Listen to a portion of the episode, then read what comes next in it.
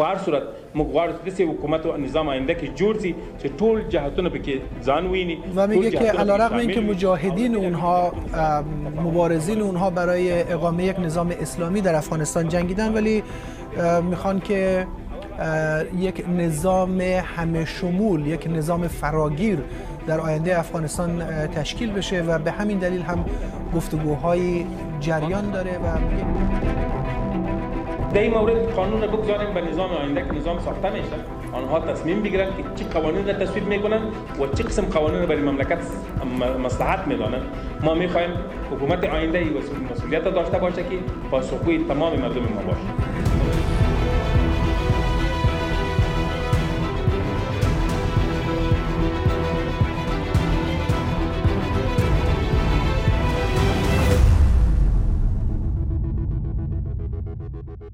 سه هفته بعد از سقوط کابل گروه طالبان ساختار مورد نظرشون رو برای حکومت و اعضای کابینه موقت رو با تأخیری که گفته می‌شد به خاطر اختلاف نظر بین جناهای مختلف گروه و جنگ در پنجشیر بوده و بعد از اینکه مدیر آژانس جاسوسی پاکستانی یا آی به کابل اومد اعلام کرد. کابینه که با بررسی اعضای اون میشه گفت که رهبران طالبان ترجیح دادن از وعده گذشته خودشون مبنی بر تشکیل یک حکومت همه شمول عقب نشینی کنن. یه نگاه اجمالی به کابینه معرفی شده توسط طالبان نشون میده که این گروه به تقسیم قدرت صرفا در بین اعضای خودشون اعتقاد دارن و نمی‌خوان قدرت رو با باقی گروه های قومی و احزاب افغان تقسیم کنن.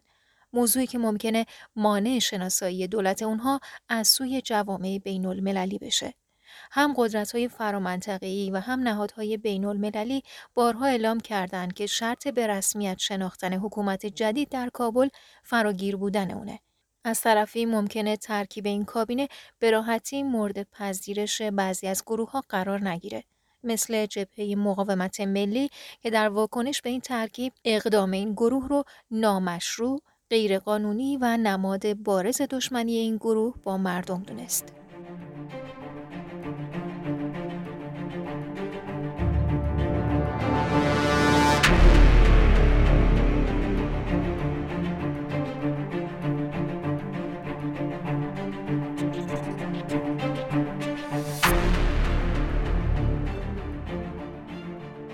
توجه به اتفاقات یک ماه گذشته در افغانستان ما ترجیح دادیم که مدتی از فضای کتاب و داستان یعنی از اون حال هوای قبلی دور باشیم و درباره چیزهای دیگه صحبت کنیم.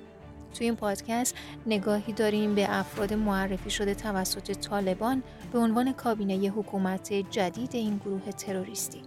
آدم هایی که خارج از مرزهای افغانستان تحت تعقیبن یا در لیست سیاه سازمان ملل قرار دارند آموزش و تحصیلات رسمی ندارن و به خاطر جنایاتی که انجام دادن سالها زندانی بودن.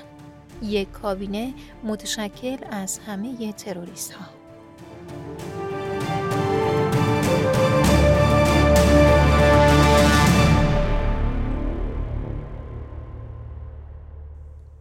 دولت جدید متشکل از اعضای قدیمی و پرسابقه طالبان به علاوه نسل جدید ملاها و فرماندهان نظامی مردانی که در دهه 90 که طالبان بر افغانستان حکومت می‌کردن اداره کشور را در دست داشتن و حالا برگشتن.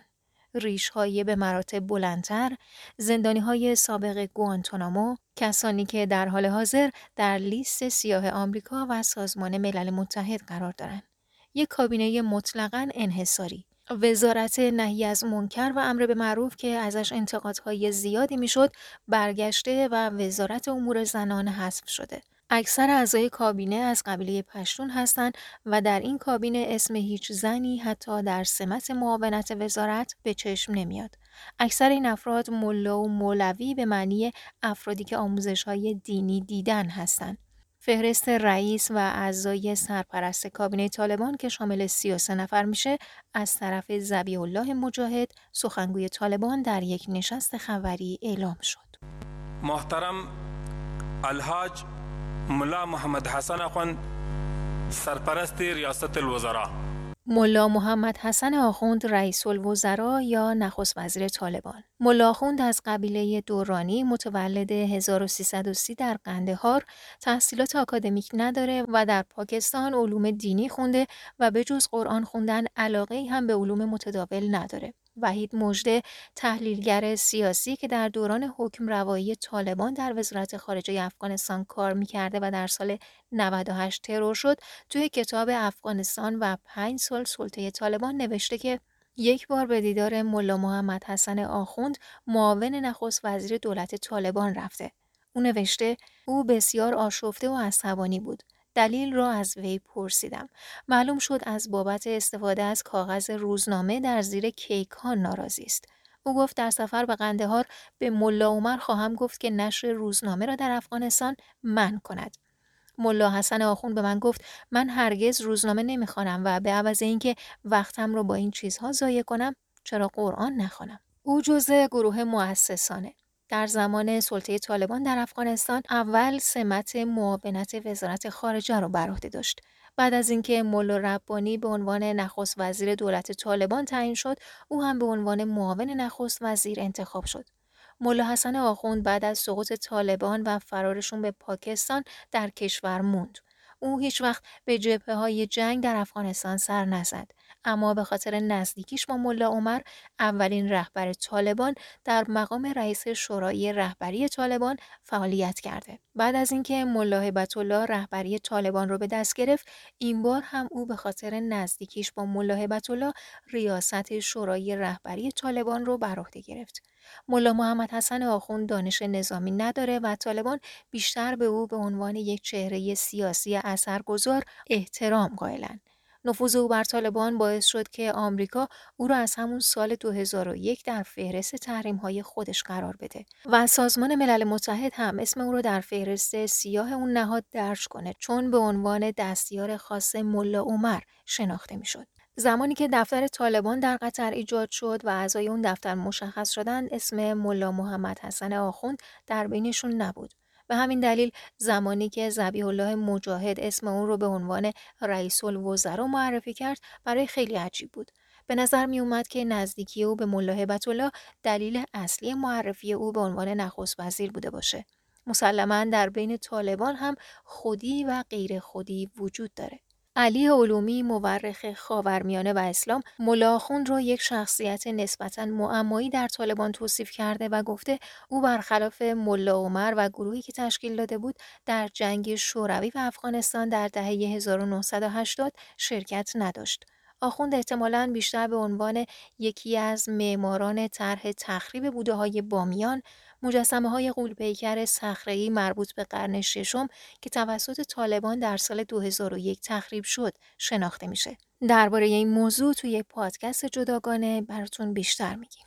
ملا عبدالغنی برادر معاون ریاست الوزراء ملا عبدالغنی برادر معاون رئیس دولت در کابینه موقت او متولد 1348 در اروزگان و بزرگ شده در قندهار و یکی از چهار نفر مؤسس اصلی این گروه که در سال 1994 با ملا محمد عمر گروه طالبان رو تأسیس کرد. ملا عبدالغنی هرچند به عنوان ملا شهرت داره و در مدارس دینی درس خونده اما تعلیمات دینی رو به پایان نرسونده. در پست های معاونت ملا محمد عمر و معاونت وزارت دفاع طالبان کار کرده و عنوان برادر را از ملا عمر دریافت کرده. به خاطر اینکه از نوجوانی با ملا عمر دوست بوده. ملا عبدالغنی برادر که در افغانستان علیه نیروهای روسیه و آمریکا جنگیده بعد از مرگ ملا عمر در سال 2013 به عنوان چهره شماره دو طالبان ظاهر شد. بعضی منابع گفتن که خواهرش همسر ملا عمر رهبر گروه طالبانه و همسر او خواهر ملا عمر. با سقوط طالبان ملا برادر به پاکستان فرار کرد و خیلی زود به دستور ملا عمر رهبری شورای کویت رو که شورای اصلی گروه طالبان به حساب میاد به عهده گرفت. گفته شده بعد از اینکه حامد کرزایی رئیس جمهور سابق افغانستان طرح صلح با طالبان رو پیریزی کرد مولا برادر در بین طالبان اولین کسی بود که با گفتگوهای صلح و رسیدن به نتیجه از راه مذاکره موافق بود بر اساس برخی گزارش ها ملا برادر با احمد ولی کرزای برادر حامد کرزای که در سالهای 2005 تا 2011 رئیس شورای استان قندهار بود در ارتباط بوده. همین موافقت او با روند صلح باعث شد که پاکستان در سال 2010 او رو در کراچی بازداشت کنه و تا سال 2018 در زندان نگه داره. در حالی که بقیه اعضای رهبری طالبان و فرماندهانشون آزادانه در شهرهای پاکستان تردد می‌کردند. حامد کرزای رئیس جمهور سابق برای رهایی او از زندان تلاشهای زیادی کرد. چون باورها بر این بود که ملا برادر یک شخص میانه رو و صلح طلبه. ملا برادر بعد از آزادی از زندان مسئول دفتر دیپلماتیک طالبان در دوحه قطر شد و سال 98 خورشیدی به نمایندگی از طالبان توافق دوحه مبنی بر خروج نظامیان طالبان از افغانستان رو امضا کرد. بعد از امضای توافق صلح با دونالد ترامپ رئیس جمهور قبلی دولت آمریکا تلفنی صحبت کرد و اولین رهبر طالبان شد که مستقیما با رئیس جمهور آمریکا ارتباط برقرار کرده. او همچنین در رأس هیئتی از طالبان بعد از سفر به تهران با جواد ظریف وزیر خارجه قبلی ایران هم دیدار کرد و در مورد تشکیل یک حکومت فراگیر با او صحبت کرد. این مقام طالبان در همون ایام سفری به چین داشت و با مقامات چینی هم دیدار و گفتگو کرد. بعد از سقوط طالبان اسم او به عنوان رئیس دولت طالبان مطرح شد و سه روز بعد وارد قندهار شد. دو روز بعد هم با اداره کننده سازمان اطلاعات مرکزی آمریکا که حامل پیام شخصی جو بایدن بود ملاقات کرد. همونطور که گفتم او گزینه اصلی رهبری بعد از مرگ ملا عمر بود و توسط خیلی از کارشناسان در مورد افغانستان به عنوان رئیس احتمالی حکومت شناخته می‌شد. اما به گفته برخی رسانه ها به خاطر اختلافات بین مقامات طالبان او حالا به عنوان معاون ملا محمد حسن آخوند یا معاون رئیس دولت در کابینه موقت انتخاب شده. گفته میشه که او کسیه که تصمیم های مهم رو می‌گرفته از جمله عفو عمومی برای اعضای حکومت سابق و عدم خونریزی موقع ورود طالبان به کابل کسی که شایعه مرگش و یا زخمی شدنش به خاطر همون ها از اونجایی که در جریان دیدار وزیر خارجه قطر با سران طالبان حضور نداشت سر زبون ها افتاد و طالبان با استناد به یک فایل صوتی این خبر رو تکذیب کردند.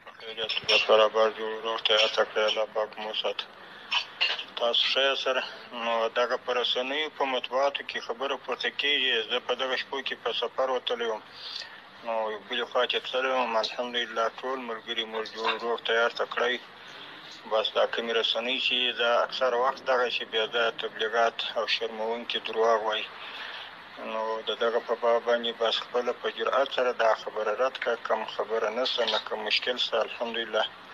بس سل په سل کې اطمینان درکو الله مو ساته دعاګانې کوي السلام بعد هم یک ویدیو منتشر شد تا این خبر به طور کلی رد بشه. بر اساس شنیده ها در شبی که تیرهای هوایی به بهانه تصرف پنجشیر در کابل شلیک می‌شد بین هواداران ملا برادر و حقانی ها درگیری رخ داده بود و مشاجره در کابل به این خاطر بود که برادر از ترکیب کابینه جدید ناراضی بود و در مورد اینکه پیروزی گروه در افغانستان باید پای چه کسی نوشته بشه اختلاف نظر وجود داشت.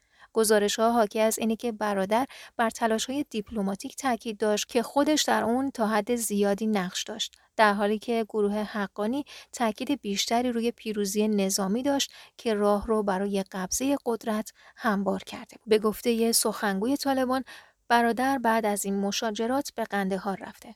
از او به عنوان مغز متفکر طالبان اسم برده میشه و جالب اینه که مجله تایم هم اسم این تروریست رو به عنوان یکی از صد چهره تاثیرگذار سال 2021 قرار داده. محترم مولوی محمد یعقوب مجاهد سرپرست وزارت دفاع مولوی محمد یعقوب مجاهد وزیر دفاع متولد 1370 و پسر ملا عمر مؤسس و رهبر طالبان که در کراچی پاکستان در علوم دینی تحصیل کرده. اسم ملا یعقوب بعد از انتشار خبر مرگ ملا عمر در سال 1394 در رسانه ها منتشر شد و اولین بار به رسانه ها گفت که پدرش ملا عمر به مرگ طبیعی از دنیا رفته و با این حرف ها گمان زنی ها درباره کشته شدن ملا عمر رو پایان داد. ملا یعقوب در سال 1399 در سمت رهبر کمیسیون نظامی طالبان معرفی شد. جایگاهی که او را مسئول عملیات نظامی این گروه کرد.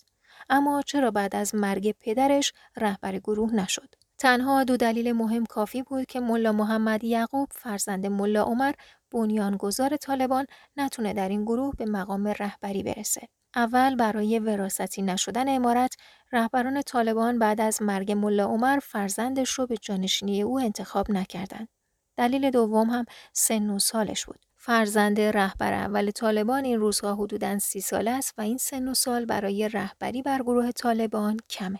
همونطور که گفتم ملا محمد یعقوب تا زمان روشن شدن مرگ پدرش در افغانستان چهره شناخته شده این نبود. حتی در بین گروه طالبان هم او رو به خوبی نمیشناختند. با برملا شدن مرگ ملا عمر و به میون اومدن مسئله جانشینیش یه دفعه سر و ملا محمد یعقوب هم پیدا شد و ادعاش برای رهبری گروه طالبان رو سر زبون انداخت. اما در نهایت ملا اختر محمد منصور رهبر گروه طالبان شد. ملا محمد یعقوب و تعدادی از اعضای رهبری طالبان با جانشینی ملا اختر مخالف بودند و به همین خاطر اولین انشعاب در گروه طالبان از همین جا صورت گرفت و ملا یعقوب از بدنی اصلی طالبان جدا شد. اما عمر رهبری ملا منصور زیاد نبود و در اول خرداد سال 95 زمانی که از خاک ایران به پاکستان وارد شد در حمله پهپادی نیروهای آمریکایی کشته شد و مسئله جانشینی رهبر طالبان یه بار دیگه مطرح شد. این بار هم دعوا سر رهبری ملا یعقوب در گرفت. اما این مرتبه رهبران طالبان بهش فهموندن که برای رهبری هنوز سن و سالی نداره و ملا هبت الله آخوند که جانشین ملا منصور شده بود برای بستن دهن ملا یعقوب و هوادارانش او رو معاون خودش کرد. البته مشخص بود که او بعد از سراج الدین حقانی که معاون اول رهبر طالبانه مقام معاونت دومی رو داره. بعد از اینکه ملا یعقوب معاون رهبر طالبان شد تلاش کرد نفوذش رو روی گروه طالبان گسترش بده اما این تلاش ها با حضور اعضای خانواده حقانی راه به جایی نبرد حقانی ها مثل ستون فقرات گروه طالبانن و در سایه حمایت های پاکستان و تعدادی از کشورهای عربی چتر نفوذشون رو بر تمام گستره طالبان توسعه دادند. نفوذ شبکه حقانی بر طالبان روز به روز بیشتر می‌شد تا جایی که رهبران طالبان بدون موافقت سراج الدین حقانی هیچ تصمیمی نمی گرفتن. تنها در عواسط سال 1399 زمانی که ملا هیبت الله و سراج الدین حقانی همزمان بیمار شدند سرپرستی رهبری طالبان به ملا یعقوب سپرده شد او به ریاست کمیسیون نظامی طالبان هم منصوب شد که جایگاهی به شدت قدرتمنده. ملا یعقوب رو جزو بخش میانه رو و معتدل گروه طالبان حساب می‌کنن چون با توافق و مذاکره موافقه. ملا یعقوب زمانی جای صدر ابراهیم را گرفت که پاکستانی ها به رهبران طالبان فشار آوردن تا بعضی از چهره ها را از موقعیت های تصمیم گیرنده دور کنند. ملا محمد یعقوب حتی به تداوم رابطه با هند و دیپلماسی نرم با این کشور هم تمایل داره. آمریکا و عربستان به ملا یعقوب به عنوان چهره‌ای که میشه باهاش مذاکره کرد نگاه می‌کنن و عربستان همچنان از او حمایت می‌کنه. با این حال دیدگاه ملا محمد یعقوب در بین طالبان خریدار چندانی نداره چون نفوذ پاکستان در حدیه که نمی‌گذاره طالبان یک دیپلماسی فراگیر به خصوص در قبال هند رو در پیش بگیره. هرچند ملا یعقوب در حال حاضر چهره چندان محبوبی در بین طالبان نیست اما به خاطر احترام بیش از حد طالبان به بنیانگذارشون ملا عمر به ملا یعقوب در مقام بازمانده رهبر اول طالبان احترام می‌ذارن ملا محمد یعقوب در حکومت فعلی کرسی وزارت دفاع را به دست آورده. وزارت خونه ای که قدرتمندترین منصب نظامی در بین طالبانه.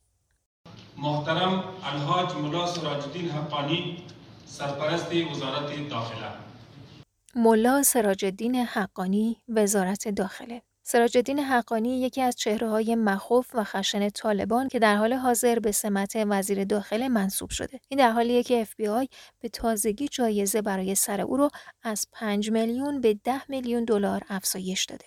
سراج الدین حقانی بعد از پدرش جلال الدین حقانی رهبر شبکه حقانی مخوفترین گروه تروریستی در افغانستان شد. او متولد 1352 در میرانشاه یکی از مناطق مرزی با پاکستانه. حقانی دروس اسلامی رو در مدرسه دارالعلوم حقانی در وزیرستان شمالی یاد گرفته و مادرش زنی عرب از امارات متحده عربیه. اسم سراجدین حقانی اولین بار در سال 2008 بعد از حمله انتحاری به هتل کابل سرینا یکی از امنیتی ترین هتل های کابل سر زبون ها افتاد. در این حمله شش تن از جمله یک شهروند آمریکایی کشته شدند. او در اون سال ترور حامد کرزایی رئیس جمهور وقت افغانستان رو هم در دستور کار داشت که عملی نشد. در سال 2008 او دیوید اس رود خبرنگار نیویورک تایمز رو هم دزدید. به طور کل سراج الدین حقانی به ترور بعضی از مسئولان ارشد افغانستان و گروگانگیری غربی ها متهمه که اونها رو در ازای باجگیری یا در ازای آزادی زندانیان خودشون به گروگان می گرفته. مثل وقتی که در عوض یک سرباز آمریکایی پنج بازداشتی زندان گوانتانامو رو آزاد کرد. این درست زمانی بود که جلال الدین حقانی پدر سراج الدین و رئیس شبکه حقانی به خاطر ابتلا به سرطان سراج الدین رو به عنوان رهبر این شبکه تعیین کرد. بعد از اون سراج الدین پیچیده ترین عملیات تروریستی در افغانستان رو سازمان داد. رابطه او با سازمان استخباراتی پاکستان باعث می شد که این سازمان خونین ترین حملات انتحاری رو طراحی و شبکه حقانی اونها رو اجرا کنه. سراج الدین در سال 2010 هدف حمله هواپیمای بی سرنشین آمریکا قرار گرفت اما ازش جون سالم به در برد. گفته شده سراج الدین زودتر از محلی که هواپیما هدف گرفته بود بیرون رفته بود. آمریکا چهار فرزند جلال الدین حقانی رو در حملات هوایی و زمینی کشته. در سال 2010 سراج الدین حقانی رسما به عضویت شورای رهبری کویته طالبان در اومد و زمانی که ملا هبت الله آخوندزاده به رهبری طالبان رسید او معاونه شد. سراج الدین حقانی با القاعده هم رابطه نزدیکی داره و در خصوص جنگ علیه غرب تحت تاثیر دیدگاه های القاعده است. او در سال 2010 کتابی به زبان پشتو نوشت که از اون به عنوان درسهای نظامی برای مجاهدین یاد میشه. نظرات او در این کتاب درباره جنگ با غرب افراطی تر از بقیه طالبانه. او طرفدار سربریدن و عملیات انتحاریه و به طالبان و همه مسلمان ها توصیه می‌کنه برای هدف قرار دادن غرب ریشهای خودشون اصلاح کنن و مثل غربی ها لباس بپوشن. انتشار مقاله‌ای به قلم سراجدین حقانی در روزنامه نیویورک تایمز هم سر صدای زیادی به پا کرد. تعدادی از سیاستمدارها در اون زمان انتشار این مقاله رو زمینه دادن برای تبلیغ افراطیگری عنوان کردند. حقانی این مقاله رو بعد از امضای توافقنامه سیاسی بین آمریکا و طالبان نوشت. توی مقاله بیشتر بر چگونگی حکومت بعد از خروج خارجی ها از افغانستان تمرکز شده. حقانی تو این مقاله نوشته ما از نگرانی ها و سوالاتی که در داخل و خارج از افغانستان در مورد نوع دولتی که بعد از خروج نیروهای خارجی می‌خواهیم داشته باشیم آگاهیم. پاسخ من این است که این امر به توافق بین افغان ها بستگی دارد. ما نباید بگذاریم نگرانی های ما جلوی گفتگوها و مشورت های واقعی را که برای نخستین بار خارج از نفوذ خارجی ها خواهد بود بگیرد. حقانی در بخش دیگه ای از مقاله خودش از نگرانی در مورد استفاده تروریست ها از خاک افغانستان نوشته و گفته بود که به نفع افغانستان نیست که اجازه بده از خاک این کشور علیه کشورهای دیگه استفاده بشه.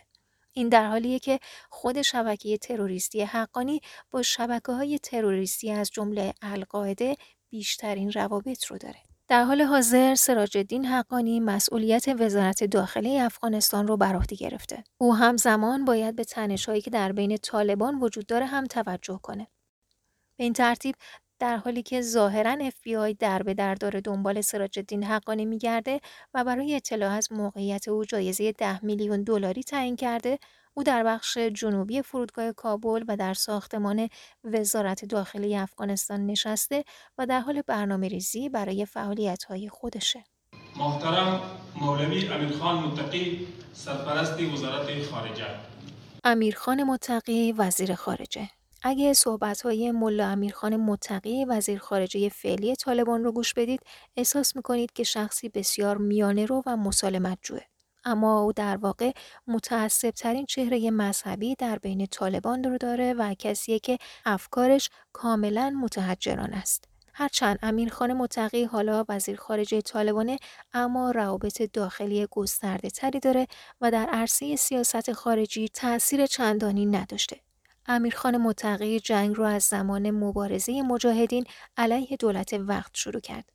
در اون دوران او به حزب حرکت اسلامی مولوی محمد نبی تعلق داشت که ملا عمر هم یکی از فرماندهانش بود. با پیروزی مجاهدین بر دولت دست نشانده شوروی در سال 92 حزب حرکت اسلامی تقریبا از هم پاشید. بخش زیادی از هوادارانش به احزاب دیگه ملحق شدن و عدهای هم به خونه های خودشون رفتن. اما زمانی که طالبان در قندهار ایجاد شد بیشتر کسانی که دور این گروه نوبنیاد جمع شدن اعضای همین حزب حرکت اسلامی بودند ملا امیرخان متقی هم به گروه طالبان پیوست و خیلی سریع جزو اعضای رهبری طالبان شد. در سال 96 میلادی طالبان شهر کابل رو تصرف کردند و امارت خودشون رو در سراسر افغانستان اعلام کردند. این در حالی بود که هنوز شمال افغانستان به تصرف طالبان در نیامده بود. در اون زمان امیرخان متقی مسئولیت ارشاد و تبلیغ امارت طالبان رو بر عهده داشت. در سال 1997 در اثر یک معامله ژنرال عبدالملک با طالبان همراه شد و باعث شد که اسماعیل خان به طالبان تسلیم بشه و شهر مزار هم سقوط کنه. در اون زمان هدایت جنگ مزار بر عهده امیرخان متقی بود. او با یک لشکر پرتعداد از نیروهای طالبان وارد مزار شد و کنترل اون رو به دست گرفت. اما پیروزیش زیاد ادامه دار نشد. دو روز بعد از سقوط مزار نیروهای حزب وحدت اسلامی که از هزاره ها تشکیل شده بودند در همون شهر قیام کردند و طی چند روز سراسر شمال افغانستان دوباره به تصرف نیروهای مخالف طالبان در اومد. طالبان توی اون جنگ هزاران جنگجوی خودشون رو از دست دادن. اون نبرد خونین ترین شکست طالبان بود و چون رهبری جنگ رو امیرخان متقی بر عهده داشت باعث شرمساری او شد. امیرخان متقی بعد از اون در کابل سمتهای وزیر خارجه طالبان و در آخرین ماهای حکومت اونها قبل از حمله آمریکا در جایگاه وزیر آموزش و پرورش قرار گرفت. با سقوط طالبان امیرخان متقی به پاکستان رفت و عضو هیئت رهبری شورای کویت شد. زمانی که در اواخر سال 2013 دفتر نمایندگی طالبان در قطر ایجاد شد متقی هم عضو اون هیئت بود و روند مذاکره با دولت افغانستان و کشورهای خارجی رو با باقی همراهانش در اون جایگاه شروع کرده بودند. در یک سال گذشته فعالیت ملا امیرخان متقی بیشتر شد. او در تلاش تماس با رهبران سیاسی و جهادی در افغانستان بود تا اونها را بدون درگیری به طالبان تسلیم کنه.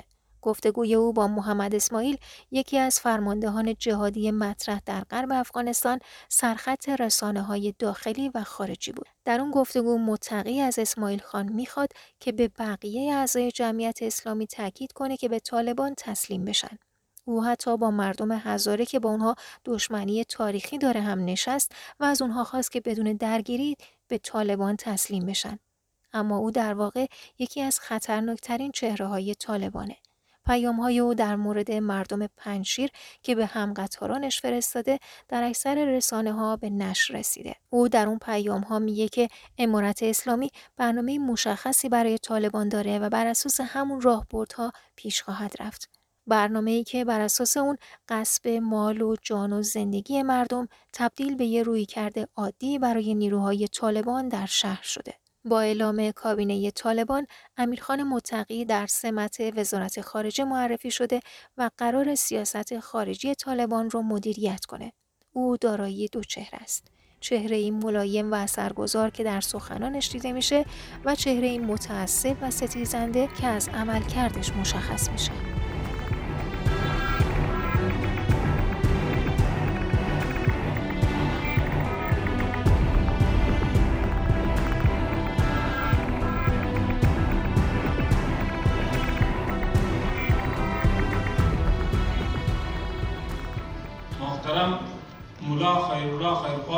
سرپرست وزارت اطلاعات و فرهنگ. ملا خیرالله خیرخواه وزارت اطلاعات و فرهنگ. خیرالله خیرخواه از اعضای اصلی طالبانه. متولد 1346 در یکی از شهرستانهای قندهار. خیرخواه هم قبیله حامد کرزای رئیس جمهور سابق افغانستانه. دروس اسلامی خونده و تحصیلاتش رو در دارالعلوم حقانیه در پاکستان ادامه داده. جایی که بیشتر فرماندهان طالبان اونجا درس خوندن. خیرخواه همراه با دیگر رهبران طالبان در سال 73 گروه طالبان رو ایجاد کردند. او به ملا عمر نزدیک و مورد اعتماد فرد اول طالبان بود. زمانی که طالبان کابل رو گرفتن بین سالهای 76 تا 77 وزیر داخلی حکومت طالبان بود. بعد از اون به استانداری هرات در غرب افغانستان منصوب شد. در سال 81 آمریکایی ها از طریق احمد ولی کرزای برادر حامد کرزای تلاش کردند که خیرخواه رو به خدمت بگیرن. اونها ازش می‌خواستند که اطلاعات مورد نیاز اونها رو از طالبان به دست بیاره. اما مذاکرات برای جذب او به CIA با شکست مواجه شد و خیرخواه به پاکستان فرار کرد. اما نیروهای اطلاعاتی آمریکا از فرارش باخبر شدند و خیرخواه را در مرز پاکستان در منطقه چمن بازداشت کردند. خیرخواه بعد از دستگیری به گوانتانامو منتقل شد و حدود دوازده سال رو در این زندان گذراند. در سال 1393 آمریکا مذاکرات غیر مستقیمی رو برای آزادی بوی برگدال سرباز آمریکایی که دست طالبان اسیر بود آغاز کرد. این مذاکرات با میانجیگری یک کشور عرب و در یکی از کشورهای خاورمیانه شروع شد. طالبان در عوض آزادی پنج فرمانده این گروه ملا محمد فاضل، عبدالحق وسیق، نورالله نوری، خیرالله خیرخواه و محمد نبی رو از آمریکا درخواست کردند. این مذاکرات بالاخره به انجام رسید و طالبان سرباز آمریکایی رو رها کردند. آمریکا هم پنج فرمانده طالبان رو به قطر تحویل داد. از اون به بعد خیرخواه جزو تیم مذاکرات طالبان شد و برای مذاکره و گفتگو به کشورهای مختلف سفر کرد. ملا خیرالله خیرخواه در حال حاضر وزیر اطلاعات و فرهنگ طالبانه. اما به نظر می‌رسه که بیشتر اختیارات این وزارتخونه در دست معاونش زبیح الله مجاهد باشه. کیت کلارک خبرنگار بی بی سی زمانی که در سال 2000 به هرات اومده بود یعنی همون جایی که خیرخواه یکی از فرماندهان طالبان استاندار بود می‌گفت که خیرخواه برخلاف باقی فرمانده های طالب که تنها به زبان پشتو صحبت می‌کردن با او به زبان فارسی صحبت کرده و بهش اجازه داده که از هرات فیلم بگیره و با زنها مصاحبه کنه. او احتمالا تنها خبرنگار خارجیه که در دوره اول سلطه طالبان تونسته از افغانستان فیلم بگیره. خیرخواه با ملا عمر و بن لادن رابطه نزدیکی داشت و زمینه ارتباط بین این دو را هم فراهم می‌کرد. اما دوازده سال زندان باعث شد که از چرخه تصمیم گیری در رهبری طالبان دور بمونه. احترامی که خیرخواه امروز در بین طالبان داره بیشتر به خاطر نزدیکی او به ملا عمره. محترم قاری دین محمد حنیف سرپرست وزارت اقتصاد قاری دین محمد حنیف وزارت اقتصاد او در بین طالبان به عنوان چهره آگاه و اندیشمند شناخته میشه و طالبان او رو همه جا به عنوان یک نماد کثیر القومی بودن این گروه علم می کنند. اما دین محمد حنیف تاجیک مطمئنا در زمان رأیگیری برای یک مسئله نمی‌تونه نظرات و دیدگاه های خودش رو تحمیل کنه. قاری دین محمد حنیف فرزند قاری خدای نظر در سال 1334 در روستایی در بدخشان به دنیا آمد. پدرش از قاریان مطرح اون زمان بود. در 15 سالگی حافظ کل قرآن بود. در دهه 80 میلادی برای ادامه تحصیل به پاکستان رفت و در مدارس دینی منطقه خیبر پشتونخوا تحصیل علوم دینی رو ادامه داد. در همونجا با تعدادی از رهبران طالبان آشنا شد و عدهای از جوانهای بدخشان رو هم با خودش همراه کرد و به قندهار رفت و به طالبان پیوست. زمانی که طالبان در سال 74 شهر هرات رو تصرف کردند، بیشتر بدخشانی های این گروه به هرات اومدن و مسئولیت نهاد امر به معروف و نهی از منکر رو به دست گرفتن. در سالهای حضور طالبان القاعده هم در هرات پایگاه ایجاد کرد که در اون تاجیک های تبعی تاجیکستان رو آموزش می‌داد. تعدادی از تاجیک های بدخشانی هم در این پایگاه آموزش دیدن و برای جنگ به جبهه های شمال افغانستان منتقل شدند. بعد از تصرف کابل و اعلام امارت اسلامی طالبان در افغانستان، قاریدین محمد حنیف ابتدا به سمت وزیر اقتصاد منصوب شد و بعد از چندی وزیر آموزش عالی در امارت اسلامی شد. دین محمد حنیف از معدود چهره های طالبانه که در دوره سلطه اول این گروه به ژاپن رفته و در یک دانشگاه این کشور درباره طالبان سخنرانی کرده. او در دوره نخست حکمرانی طالبان در افغانستان با جبهه ائتلاف شمال هم در ترکمنستان گفتگو کرده و سعی کرده بود که اونها رو به تسلیم در برابر طالبان وادار کنه. بعد از سقوط طالبان قاری حنیف مسئول اداره جبهه های این گروه در بدخشان شد. او در سال 83 اول در کمیسیون سیاسی طالبان عضو و بعد به فرمان ملا عمر یکی از اعضای رهبری این گروه شد. در سال 92 همزمان با تأسیس دفتر نمایندگی طالبان در قطر یکی از اعضای دفتر قطر شد و در کمیسیون سیاسی طالبان مسئولیت رابطه با کشورهای آسیای میانه را بر عهده گرفت.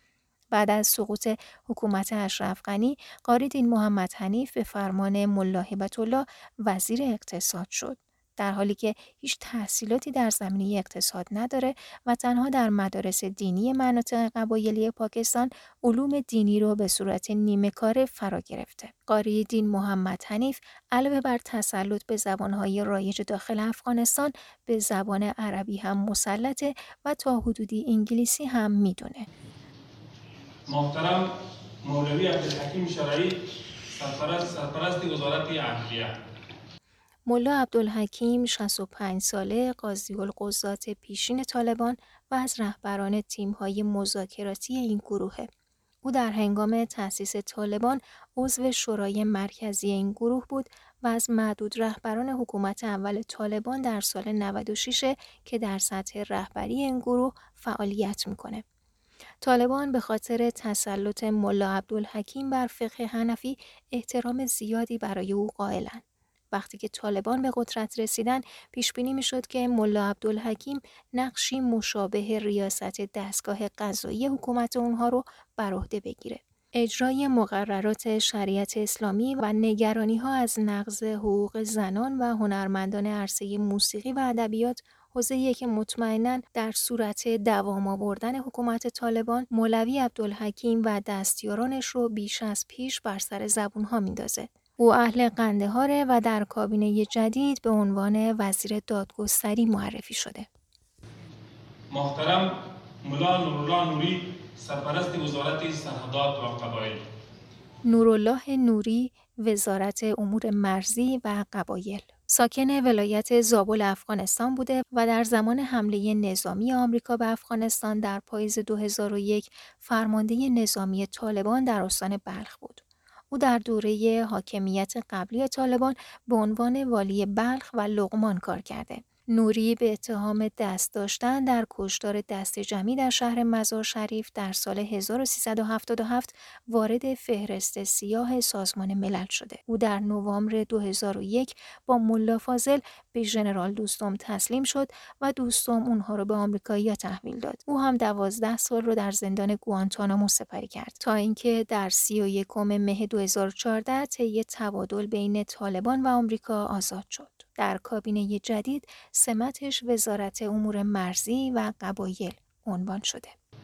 محترم آجی خلیل الرحمن حقانی سرپرست وزارت مهاجرین خلیل الرحمن حقانی وزارت مهاجرین شبکه حقانی تقریبا نبز حکومت طالبان رو در دست داره. چهار وزیر از کابینه طالبان حقانی هستند. خلیل حقانی برادر جلال الدین حقانی مؤسس گروه حقانیه و یکی از تروریست هایی که سال 2010 سازمان ملل متحد او را در فهرست تروریستی خود آورد و آمریکا هم به اتهام ارتباط با شبکه القاعده برای دستگیری او 5 میلیون دلار جایزه تعیین کرد. شبکه حقانی که از حامیان بزرگ القاعده است بارها حملات مرگباری رو علیه دولت افغانستان و نیروهای بین المللی در این کشور انجام داده. خلیل الرحمن حقانی قبل از این در رسانه ها زیاد مطرح نبود اما با تنشی که بین او و ملا برادر معاون نخست وزیر طالبان رخ داد اسمش سر زبون ها افتاد با سقوط دولت اشرف غنی حقانی ها به سرعت منابع قدرت نظامی در کابل رو به دست گرفتند و نیروهای وفادار به خودشون رو در سراسر کابل مستقر کردند. همین مسئله باعث شد که ملا برادر با عجله خودش رو به کابل برسونه. دلیل اصلی تأخیر در اعلان حکومت طالبان هم مخالفت حقانی ها با ملا برادر و در کل ساختار کابینه طالبان بود. ملا برادر و دیگر هم قبیله های دورانی او از قدرت گرفتن قلجایی ها نگران بودند. به همین دلیل ژنرال حمید فیض رئیس سازمان استخباراتی پاکستان به افغانستان اومد تا بین اونها میانجیگری کنه. اما حمید فیض به عوض اون که بر اساس توافق قبلی طالبان یک حکومت فراگیر ایجاد کنه بیشتر قدرت رو به حقانی ها داد و تنش ملا برادر و خلیل حقانی هم سر همین موضوع بود. خلیل الرحمن حقانی بیشتر مسئول جمعآوری کمک به شبکه حقانی بود و به همین دلیل برای جذب کمک به این شبکه سفرهای زیادی کرد. او بیشتر به کشورهای حوزه خلیج فارس، آسیای جنوبی و شرقی سفر کرد و تونست برای شبکه حقانی کمکهای زیادی تهیه کنه. او با بن لادن رهبر القاعده و بعد از مرگ او با رهبران این شبکه تروریستی هم رابطه نزدیک داشت. خلیل الرحمن حقانی در حال حاضر سرپرست وزارت مهاجران در کابینه طالبان شده. با اینکه طالبان میگن هیچ اختلافی بین اعضای این گروه وجود نداره اما منابعی از داخل طالبان به رسانه ها گفتن که حضور بیش از حد شبکه حقانی در حکومت طالبان بخشی از رهبران طالبان را عصبانی کرده و به باور یکی از نزدیکان ملا فاضل آخوند معاون وزیر دفاع طالبان ممکنه که اوضاع از این هم بدتر بشه. محترم ملا عبدالحق وسیق سرپرست ریاست عمومی استخبارات عبدالحق وسیق سرپرست امنیت ملی یا سرپرست سازمان امنیت؟ در ولسوالی خوگیانی ولایت غزنی افغانستان به دنیا آمد. وسیق در مدرسه دینی زیاول مدارس کویتی پاکستان آموزش دید و بعد از تصرف کابل توسط طالبان در سال 1375 با قاری احمدالله رئیس دستگاه استخبارات قبلی طالبان ارتباط کاری پیدا کرد و معاون شد. وسیق ارتباط مستقیم با ملا محمد عمر رهبر طالبان و حزب اسلامی حکمتیار داشت. بعد از ساقط شدن حاکمیت این گروه در حمله آمریکا در سال 2002 از استان غزنی دستگیر و به گوانتانامو منتقل شد. از وسیق به عنوان کسی نام برده شده که در کانون تلاش های طالبان برای اتحاد گروه های تندروی اسلامی و هماهنگی اونها با طالبان قرار داشته. او حالا به رئیس استخبارات گروه طالبان منصوب شده. محترم حاجی محمد ادریس سرپرست افغانستان بانک حاجی محمد ادریس رئیس بانک مرکزی حاجی محمد ادریس با هدف سازماندهی نهادهای دولتی و مسائل بانکی و رسیدگی به مشکلات مردم از طرف رهبر طالبان به عنوان سرپرست بانک مرکزی افغانستان منصوب شده. در سابقه او اومده که فقط خوندن و نوشتن پشتو رو بلده و پولهای خلیفه قبلی ملا اختر منصور رو براش پنهان و نگهداری کرده. حاج محمد ادریس توسط گروه تروریستی طالبان به ریاست بانک مرکزی افغانستان منصوب شد. محترم ملا محمد فاضل آخوند معین وزارت دفاع ملا محمد فاضل آخوند سرپرست وزارت دفاع شاید اشتباه نباشه که گفت او خطرناکترین فرمانده جنگی طالبان بوده. 19 سال از سرنگونی طالبان و بیش از دو دهه از جنگ طالبان در مزار در شمال افغانستان میگذره. اما خونریزی و شام غریبانی که ملا فاضل در این منطقه بپا کرد از یاد مردم نرفته. ملا فاضل از پشتونهای استان اوروزگان در جنوب کشوره. او در سال 1968 متولد شد. علوم دینی رو در مدارس پاکستان یاد گرفت و در جریان جنگ افغانها علیه شوروی سابق از افراد رد پایین به حساب می اومد. اما در میانه های دهه 90 میلادی به جنبش طالبان ملحق شد و در های مختلف کار کرد. رابطه ملا فاضل با نهادهای امنیتی پاکستان و گروه های اسلامگرای جهانی به رشد سریع او در بین طالبان منجر شد. او رابطه مستقیمی با ملا محمد عمر داشت و در بیشتر جنگ ها سهیم بود. ملا فاضل معاون وزارت دفاع طالبان بود و ریاست ستاد ارتش طالبان را هم در سال 2001 بر عهده داشت. او همچنین به عنوان فرمانده طالبان در تخار و شمال کشور مأموریت داشت. از او به عنوان عضو ارتباطی طالبان با القاعده و وابستگان منطقه‌ای اون مثل جنبش اسلامی ازبکستان و شورشیان چچنی یاد میشه و بر اساس گزارش های منابع آمریکایی ملا فاضل فرماندهی دست کم یک هزار جنگجوی خارجی عمدتا ازبک رو هم بر عهده داشته. در اون سالها طالبان که بر بخش اعظم خاک کشور مسلط شده بود شدیدترین جنگ ها رو در مزار و دیگر نقاط کشور به راه انداخت. ملافازل در خط مقدم جبهه علیه نیروهای ژنرال دوستم، عطا محمد نور و دیگر رهبران جهادی ضد طالب قرار گرفت. دو اتفاق خبرسازی که در اون دوران رخ داد قتل عام شیعیان افغانستان و کشته شدن ده دیپلمات و یک خبرنگار ایرانی در مزار به دست طالبان بود. منابع آمریکایی میگن که دولت ایران در اون زمان به دست داشتن ملا فاضل و ملا دادالله لنگ در این قتلها مزنون بوده. گروه فاضل پیش از ظهور شبکه حقانی از تندروترین جناهای طالبان به حساب می اومد. تاکتیک ها و تند روی افراد فاضل تفاوت زیادی با حملات پیچیده و کورکورانه حقانی نداره. این شبکه بعد از حضور نیروهای آمریکایی در افغانستان قد بلند کرد و جزء تشکیلات طالبان شد. همونطور که گفتم بیشتر حملات انتحاری و چند لایه در کابل کار شبکه حقانیه. سازمان ملل ملا فاضل رو به ارتکاب جنایات جنگی متهم کرده و مسئول کشتار هزاران نفر از هزاره های مزار شریف در سال 1998 می‌دونه. ملا فاضل در زمان شکست گروه طالبان وارد مذاکره با نیروهای مقاومت شد و در نوامبر 2001 به ژنرال عبدالرشید دوستم از رهبران اتحاد شمال تسلیم شد. دوستم او را اول به قلعه جنگی در حاشیه مزار برد که یک پایگاه نظامی برای نگهداری زندانیان طالب بود. اما گروهی از شورشی ها در این قلعه دست به شورش زدند و 80 نفر به یک انبار پناه بردن و حاضر به خروج نشدند. افراد ژنرال دوستم ملا فاضل رو برای وادار کردن این 80 نفر به تسلیمی به این انبار برد. اما اونها به سخنان ملا فاضل اهمیت ندادند. این انبار بعدا منهدم شد. هنگامی که ملا فاضل در بازداشت افراد ژنرال دوستان بود، مقام های امنیتی ایران از او درباره کشته شدن دیپلمات ها بازجویی کردند. ملا فاضل رابطه مستقیم خودش رو با اونها تایید نکرد اما این قتل ها رو توجیه کرد. ژنرال دوستم ملا فاضل و دیگر فرماندهان طالب رو به آمریکایی‌ها تحویل داد و سربازان آمریکایی اونها رو به زندان گوانتانامو بردند. بر اساس اسنادی که وبسایت ویکیلیکس منتشر کرد بازرسان آمریکایی او را فردی خطرناک می‌دونستند که باید در زندان بمونه. اما ملا فاضل در سال 2014 در مقابل اسیر آمریکایی بوی برگدال از زندان گوانتانامو آزاد شد.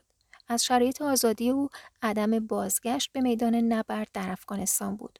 او در قطر زیر نظر مقامهای امنیتی قطری و آمریکایی موند و به عضویت دفتر سیاسی طالبان در قطر درآمد.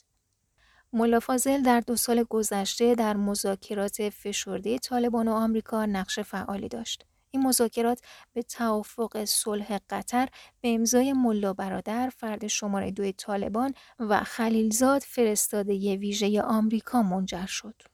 رهبری طالبان ملا فاضل رو عضو هیئت مذاکره کننده شورشی ها با دولت افغانستان هم منصوب کرد. او هرچند فرمانده تندخویه اما در مواردی کفه ترازو به نفعش نباشه انعطاف پذیری از خودش نشون میده اما حالا با دوباره به قدرت رسیدن طالبان و برگشت ملا فاضل به صحنه سیاسی کشور مطمئنا توازن قوا به نفع پاکستان تغییر می‌کنه محترم قاری فسیح الدین لوی دستیز کشور. فسیح الدین فرمانده ارتش. یکی از فرماندهان جنگی گروه طالبانه و در دورهای گذشته به عنوان استاندار خودخوانده طالبان انجام وظیفه کرده. او در حمله به ولایت پنجشیر فرماندهی نیروهای طالبان را بر عهده داشت و خبر کشته شدنش هم منتشر شد. اما زبیح الله مجاهد اونو تکذیب کرد. حالا او تاجیک تباریه که در کابینه جدید طالبان مشاهده میشه و به عنوان فرمانده ارتش طالبان منصوب شده. محترم شیر محمد عباس قانگزی معین وزارت خارجه شیر محمد عباس استانگزی معاون وزیر خارجه از ولایت لوگر در شرق افغانستان و از قوم پشتون. مدرک کارشناسی ارشدش رو در علوم سیاسی دریافت کرده و همینطور از دانشکده نظامی کابل فارغ تحصیل شده و در آکادمی نظامی دهرادون هند هم دوره تکمیلی نظامی رو گذرانده و در 1970 مقامات ارتش افغانستان رو آموزش می‌داد. شیر محمد عباس سانگزی در دوران حکومت طالبان معاون وزیر امور خارجه و مدتی هم معاون وزیر بهداشت بوده. او در تیم مذاکره کننده طالبان در دوه از افراد مطرح بود و زمانی هم ریاست این گروه رو بر عهده داشت. برخی منابع در افغانستان هم بارها تصاویر او را در کنار اشرف غنی و خلیلزاد منتشر کردند و از اونها به عنوان همکلاسی های دانشگاه آمریکایی بیروت نام بردند. عباس استانگزی به عنوان معاون وزارت خارجه در دولت جدید به سرپرستی گروه طالبان منصوب شده. محترم زبیح الله مجاهد معین وزارت اطلاعات و فرهنگ زبیح الله مجاهد معاون وزارت اطلاعات و فرهنگ سخنگوی طالبان زبیح الله مجاهد از رهبران برجسته طالبانه که به خاطر نقشش در دفاع از تصمیمات سیاسی و نظامی آنها شهرت داشت. مجاهد یکی از دو سخنگوی رسمی طالبانه که در سال 2007 و بعد از دستگیری محمد حنیف سخنگوی قبلی طالبان به عنوان جایگزین او منصوب شد و صرفا روی فعالیت‌های طالبان در شمال، شرق و مرکز افغانستان تمرکز داره. سخنگوی رسمی دیگه طالبان یوسف احمدیه که مسئول مناطق غربی و جنوبیه. مجاهد از جمله چهره های ناشناخته طالبان به شمار میاد که اسمش همیشه و در همه حضورهای طالبان وجود داشته اما به دلایل امنیتی هیچ وقت چهرش فاش نشده بود.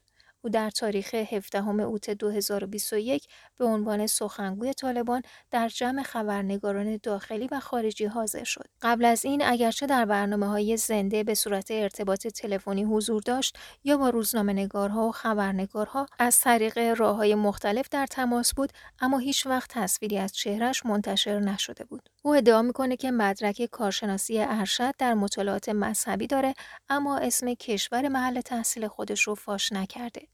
در دوره اول حکومت طالبان مجاهد یه شغل سطح پایین در وزارت فرهنگ و اطلاعات بر عهده داشت و بعد از اون در کنار طالبان جنگید و نهایتا در سال 2007 به عنوان سخنگوی گروه منصوب شد. او در توییتر خودش ویدیوهایی از دستاوردهای طالبان در درگیریهای مختلف منتشر می‌کنه. از جمله مواضعی که اظهار نظرهای مجاهد ثبت شده باید به این موارد اشاره کرد. 21 آوریل 2017 مجاهد مسئولیت حمله به یک پایگاه ارتش رو بر عهده گرفت که در اون بیش از 140 سرباز کشته شدند. 21 ژانویه 2019 مجاهد مسئولیت حمله به یک مرکز آموزش ریاست عمومی امنیت ملی رو بر عهده گرفت که در اون بیش از 100 پرسنل امنیتی کشته شدند. 29 نوامبر 2020 مجاهد مسئولیت حمله به یک پایگاه ارتش در افغانستان را بر عهده داشت که سی پرسنل امنیتی در اون کشته شدند. 17 ژوئیه 2021 مجاهد از مرگ دانش صدیقی روزنامه‌نگار رویترز که در جریان هجوم طالبان بین تیراندازی های نیروهای افغان و طالبان کشته شد عذرخواهی کرد. مجاهد ادعا کرد که طالبان متوجه نبودند که صدیقی چطور کشته شده و از خبرنگاران خواست قبل از ورود به منطقه جنگی به طالبان خبر بدن که این گروه بتونن از اونها مراقبت کنن. ارتش ایالات متحده از سال 2011 ادعا می‌کرد که مجاهد یک فرد نیست بلکه یک شخصیت با این نامه که توسط چند سخنگوی طالبان مورد استفاده قرار می‌گیره. با این حال بعضی از روزنامه نگارها گفتند که صدای او را به رسمیت شناختن و اونها چندین سال با همون فرد در ارتباط بودند.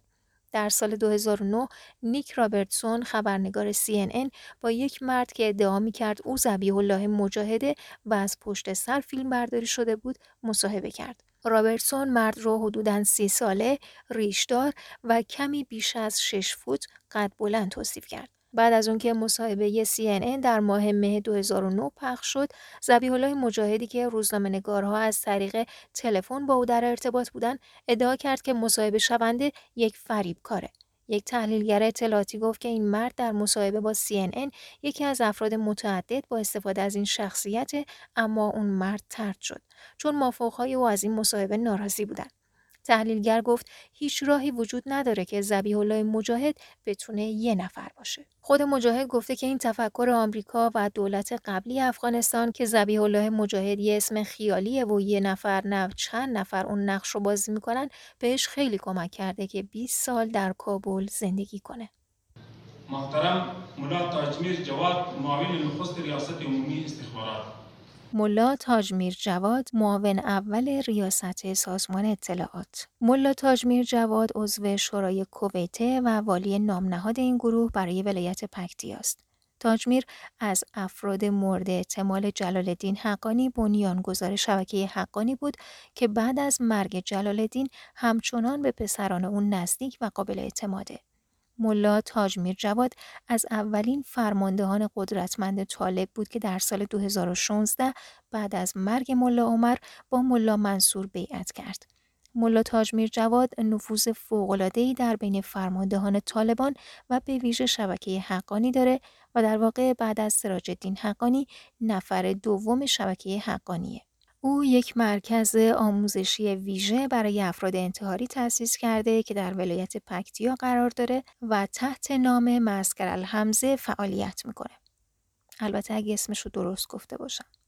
ملا تاجمیر جواد بیشتر در کویته و پناهگاه هایی که در پاکستان داره زندگی می‌کنه و نقش موثری در راه اندازی حملات انتحاری در داخل افغانستان داره. حمله به دانشگاه کابل، حمله به هتل اینترکانتینانتال، حمله به هتل سرینا، حمله به بیمارستان نظامی و دهها مورد حملات پیچیده دیگه توسط ملا تاجمیر جواد طراحی و عملی شده. قاتل ژنرال رازق در معسکر الحمزه آموزش دیده بود و توسط ملا تاجمیر برای این مأموریت انتخاب شده بود.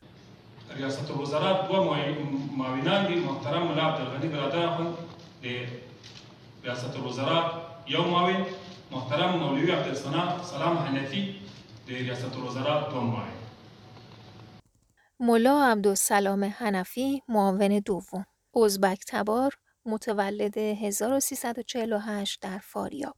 کسی که بیشتر او رو به عنوان چهره روحانی می‌شناسند و شهرت نظامی نداره. هر زمان که از طالبان در مورد قومی بودن حرکت اونها پرسیده میشه این گروه برای کتمان این موضوع مولوی عبدالسلام حنفی رو علم می‌کنن.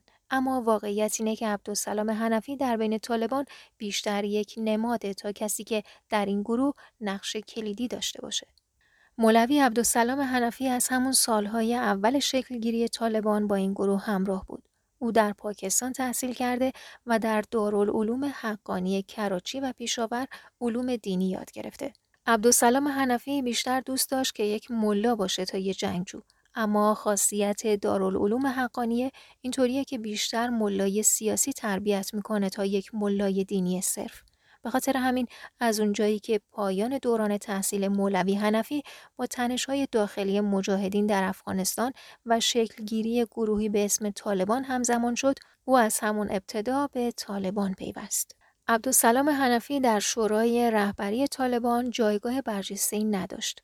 بعد از پیروزی طالبان در میانه دهه 90 او رئیس آموزش پرورش استان فراه در غرب افغانستان و چندی بعد معاون و سرپرست وزارت آموزش و پرورش شد. او از جمله کسایی بود که های آموزشی در افغانستان را عوض کرد و بیشتر اونها رو به مزامین دینی اختصاص داد. با سقوط طالبان در سال 2001 مولوی حنفی همچنان با این گروه باقی موند. رهبری طالبان او را مسئول جبهه های شمال غرب افغانستان کرد و او در اون مناطق در مقابل مارشال دوستم قد علم کرد. مولوی حنفی تونست تعداد زیادی از ازبک تبارهای شمال افغانستان رو با طالبان متحد کنه و روابطش رو با کشورهای آسیای میانه هم گسترش داد. گفته شده او بیشتر با روزها در ارتباط بوده. بعد از شکلگیری دفتر نمایندگی گروه طالبان در قطر، او به عنوان یکی از اعضای دفتر به این کشور رفت و در روند صلح افغانستان و گفتگو با کشورهای مختلف نقش اساسی داشت. عبدالسلام حنفی بعد از ملا برادر و عباس استانگزی چهره اثرگذار در گفتگوها بود و خیلی ها او را یک روحانی معتدل و میانه رو می‌دونستند. هرچند بعضی ها بر این باورند که در دوره اول سلطه طالبان بر افغانستان او باعث شد که دخترها نتونن به مدرسه برن. اسم مولوی عبدالسلام حنفی در فهرست سیاه سازمان ملل متحد هم قرار داره.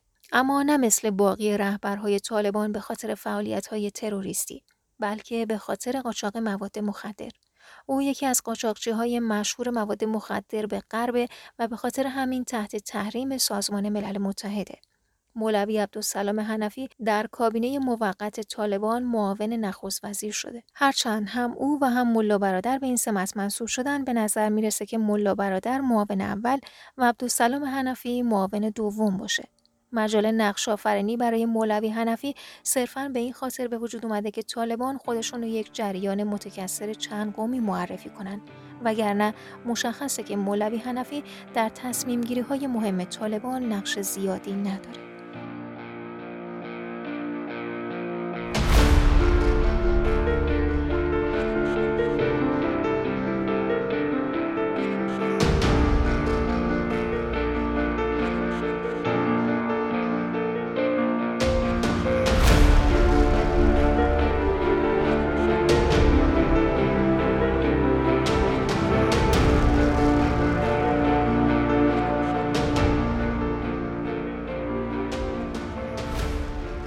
ملا هبت الله آخونزاده همچنان به عنوان رهبر باقی میمونه. هیبت الله آخونزاده که از او به عنوان امیرالمؤمنین هم یاد می‌کنن فرزند یک عالم دینی و اصالتا اهل قندهاره که قلب منطقه پشتون به حساب میاد و از طایفه نورزای در جنوب افغانستان. از او به عنوان یکی از مهمترین شیخ الحدیث های افغانستان یاد میشه و در دوره حکومت قبلی طالبان قاضی القضات بوده.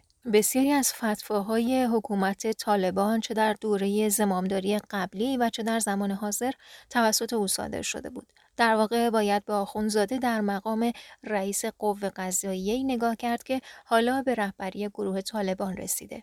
او حالا در بین سران طالبان در امور مذهبی، سیاسی و نظامی حرف آخر رو می‌زنه. با این حال گفته میشه که حوزه اصلی نفوذ او امور مذهبیه. طالبان سعی در مخفی کردن هویت آخونزاده حتی قبل از رسیدن او به منصب رهبری گروه داشتند. او تمایل به محافظه کاری داشت و به پخش پیام های نادر که سالانه در اعیاد اسلامی منتشر می‌شد بسنده می‌کرد. در اون زمان که آخونزاده چهره شاخصی نبود کمتر اطلاعاتی دربارش ثبت شد. اما در سال 2016 که به مقام رهبر جدید طالبان منصوب شد رویترز یک عملیات تحقیقاتی درباره رهبر جدید طالبان انجام داد. در این عملیات مشخص شد این فرد حدوداً 60 ساله در شهرکی در نزدیکی کویته مرکز ایالت بلوچستان پاکستان زندگی می کرده و در مسجد الحج به تدریس مسائل دینی اشتغال داشته.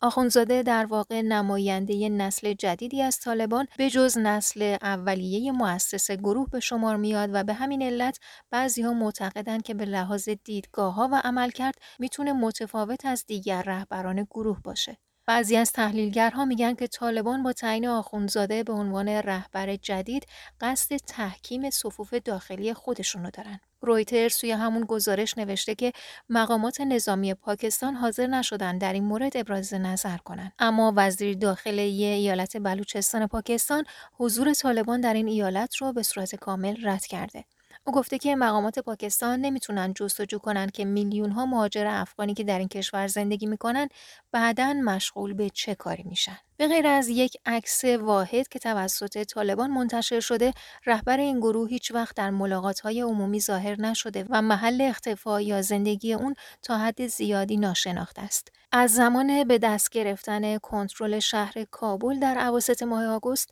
این گروه در خصوص دادن اطلاعات در مورد رهبرشون به شدت محتاطند زبیح الله مجاهد سخنگوی طالبان در پاسخ به سوالی درباره محل آخونزاده به خبرنگارها گفت که به زودی او را خواهند دید طالبان سابقه طولانی در نگه داشتن رهبر ارشدشون در اختفا دارند ملا محمد عمر بنیانگذار این گروه به خاطر گوشهنشینیش مشهور بود.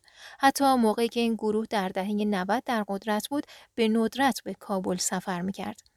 ملا عمر حتی در زادگاهش قندهار هم تا حد زیادی از دید عموم دور بود و مایل نبود با های رسمی ملاقات کنه.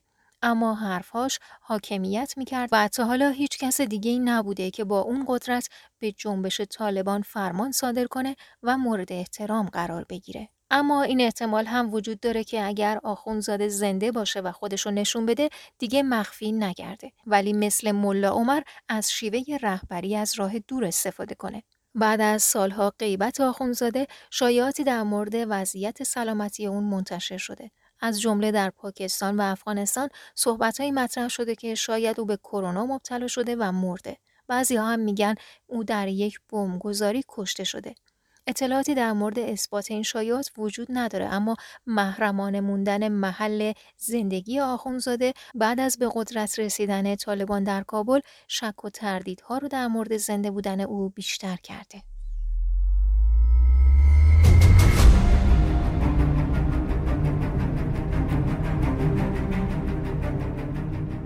جدا از قوم آقای هاشمی فکر بله. می‌کنین میار انتخاب امینا چی بوده میار انتخاب اخلاص امی اشخاص.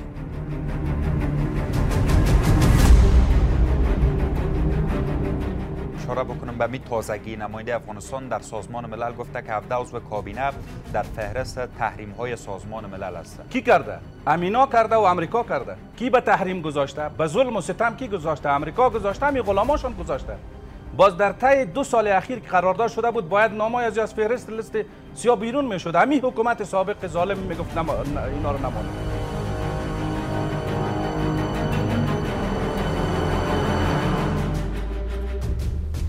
بیرون بیرون کلان آقایش میگه است که میگه می اعضای کابینه کلام شده. تمامش اعضای طالبا است هدف است که وقتی که یک حزب به قدرت می‌رسه به انتخابات یا به زور یا به هر چیزی که است آیا او باید اعضای خودت چه کنه یا تعیین کنه به وزرا یا همون مردمی که امروز 20 سال می جنگید اونا رو پس بیاره وزیر بکنه.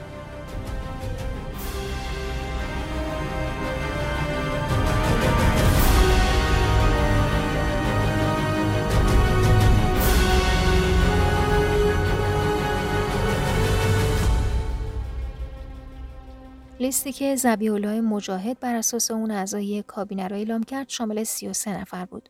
من درباره 18 نفرشون صحبت کردم. در مورد باقی افراد گفته شده در لیست طالبان اطلاعات زیادی در دسترس نبود یا حداقل من نتونستم اطلاعات خاصی به دست بیارم. نکته مهم دیگه این بود که وزارت امور زنان به خاطر اینکه به نظر طالبان اصلا نیازی به حضور آنها نبود حذف شد. جای زنان در می کابینه در کجاست آقای جای زنان در حدودی که شرع خدا برشان اجازه داده در حدودی که اونا می‌تونن کار بکنن. ضرور نیست که در کابینه زن باشه. من قدر برات میگم. یعنی ضرور است که زن داشته باشه ما در کابینه؟ چرا ضرور نیست آقای چی ضرورت داره؟ تو ضرورتش بر من بکن؟ خب زن نصف پیکر جامعه نیست مگه؟ ولی ما خود نصفش ندانستیم اونا را. کلگی نصف میدانه. خود نصف چه رقم نصف؟ همین نصف که ما تعریف می‌کنیم همین نصف خودش غلط تعریف میشه اینجا نصفی است که تو رو در کابینه ماندی نمی نصف است. هر چقدر که نشر شده بغیر از فحشا در دفترها دیگه چیز نشر شده ما خو نکردیم. ما رو خو نمیماندن نه هیچ کس هم نمیماندن. تمام زنا رو متهم کرد نه ما یک چیز برات میگم. یک چیز ما برات میگم. زنای افغانستان اونمو زنا است که ملت شهید پرور پیدا می‌کنه. اینا را تربیه می‌کنه با اخلاق اسلامی تربیه می‌کنه. بعدی کار چی است که یک زن مثلا وزیر باشه؟ آقا چرا باشه؟ ما همین سوال تو بود من دوال بود خب چرا نباشه؟ خود خب چرا نباشه؟ ما برات میگم که چرا نباشه. کاری که زن می‌کنه او زن نمی‌تونه مو کارو بکنه. یک چیزی در گردنش میندازی که او قابل از اون نیست که او را پیش ببره. چیزی که گفته بودن این بود که زنها در جامعه مشارکت دارن و می‌تونن کار کنن و درس بخونن. ما شما شاهد هستیم در بخش تبابت در بخش تعلیم و تربیه در بخش پلیس در بخش سالندوالی در بخش های مختلف جامعه. خانمها نیاز است ضرورت جامعه است برشان تنظیم خواهد شد. اما در عمل وزارت زنان حذف شد و به جاش وزارت امر به معروف و نهی از منکر ایجاد شد و شیخ عبدالخالد به عنوان سرپرستش انتخاب شد.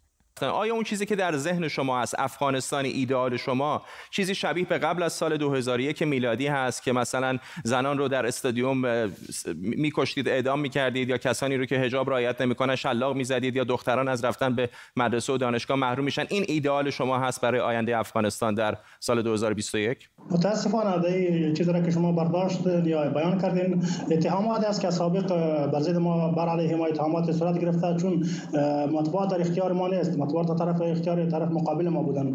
آنها بر ضد ما 20 سال تبلیغات کردن. چیزی که شما گفتین تبلیغات بود. اما آقای نایب تصاویرش منتشر شده. معنی که فقط مکتوب که نیستش که مصور هست. شما می‌تونید در اینترنت در شبکه اجتماعی نیروهاتون رو ببینید که وقتی وارد شهرهای مختلف میشن چه رفتاری می‌کنن. در همه جهان امو دولتی که بسیار امنترین دولت های جهان باشه. در اونجا مشکلات می باشد اصلا قانون برای چی است؟ قانون برای باشه که کسی تخلف می‌کنه از باز با اون تعامل صورت بگیره. دیگه به اساس تخلفات فردی تصرفات فردی اشتباهات در هر جای کنار در هر جای جهان است. که ولایت بسیار بزرگ مثلا هرات و قندهار و هلمند و دیگر ولایت بزرگ در در تسلط امارات اسلامی افغانستان است. در اونجا مردم چخصم زندگی می‌کنن. همین چیز اتهاماتی که بسته میشه تا هنوز متاسفانه که هنوز بعضی ها مغرضانه تبلیغات می‌کنن. باید پس این همه اتهام هست. یعنی در یک افغانستانی که شما درش کنترل دارید زنان همچنان آزاد خواهند بود. رسانه ها می‌تونن شما رو نقد بکنن. مثلا این نفر بخواد بی حجاب بیاد بیرون می‌تونه بیاد بیرون. دخترها می‌تونن به مدرسه و دانشگاه برن اینو تایید می‌کنید آیا؟ امروز شاید شما دیده باشین که دیروز از طرف مجاهد صاحب که بیان صوتی پخش یا پیام صوتی صفت نشر شد. خب الان دارم ازتون می‌پرسم دیگه بگید آره یا نه. آره و نه شاید نشه ما براتون گفتم که زن در اسلام ما مسلمان هستیم. در چوکات اصول دینی مبارک اسلام زن حق تعلیم را داره زن حق کار را داره زن حق ملکیت را داره اما با کدام شیوه؟ با کدام شیوه که مثلا دیگران می‌خواه مثلا در غرب و در اروپا؟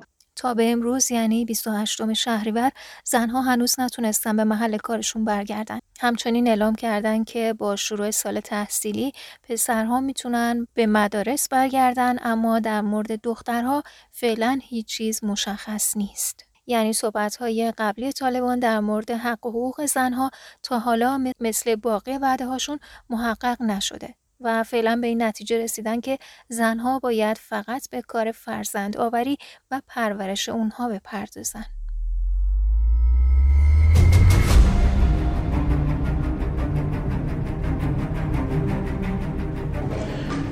در این مورد می‌خوایم که اطمینان بتون به تمام هموطنای ما که در صف مقابل بودن. چه ترجمان بوده چه فعالیت نظامی داشته چه در بخش های ملکی همکاری کرده.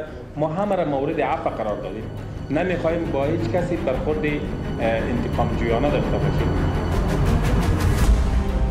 بر اساس گزارش کارشناسان سازمان ملل و سرویس های اطلاعاتی نروژ طالبان پس از دستیابی به بایگانی سرویس های امنیتی افغانستان خانه به خانه در جستجوی روزنامه نگاران، منتقدان و مخالفان به منظور دستگیری، شکنجه و اعدام آنان هستند.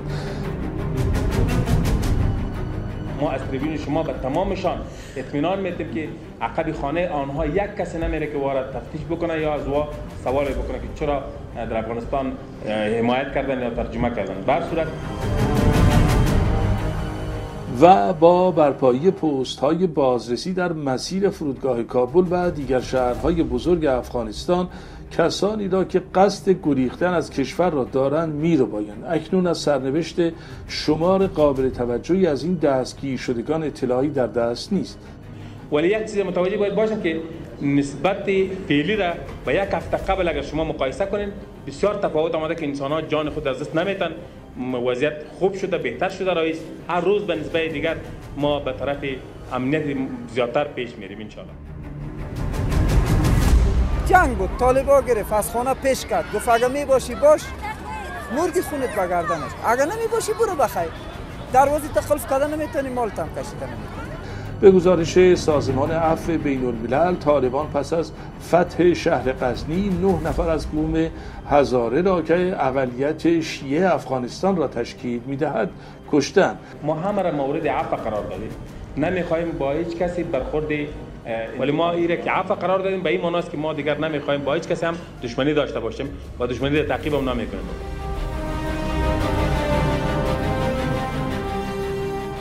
هرچند که طالبان در ابتدا ادعای تغییر داشتند اما اقدامات عملی این گروه تروریستی توی این روزها و هفته ها در کابل و باقی شهرها و روستاهای افغانستان نشون میده که ادعای تغییر کاملا بیهوده است. چرا که به گفته مجاهد سخنگوی طالبان ایدئولوژی اونها هنوز تغییر نکرده. یکی از سالهای مهمی که پرسیده شد این شد که این بود که آیا طالبان از نظر خود او در مقایسه با 20 سال گذشته تغییر کردند یا نه؟ آقای مجاهد گفت که اگر از نظر اعتقادات بپرسید طالبان همون طالبان 20 سال قبل هستند ولی در روش ها بر اساس تجربه و در بینش خودشون تغییر آوردن تغییرات مثبت آوردن و گفت که این تغییرات تغییرات بزرگی خواهد بود. و بر همین اساس داره همچنان روش گذشته را اعمال می‌کنه.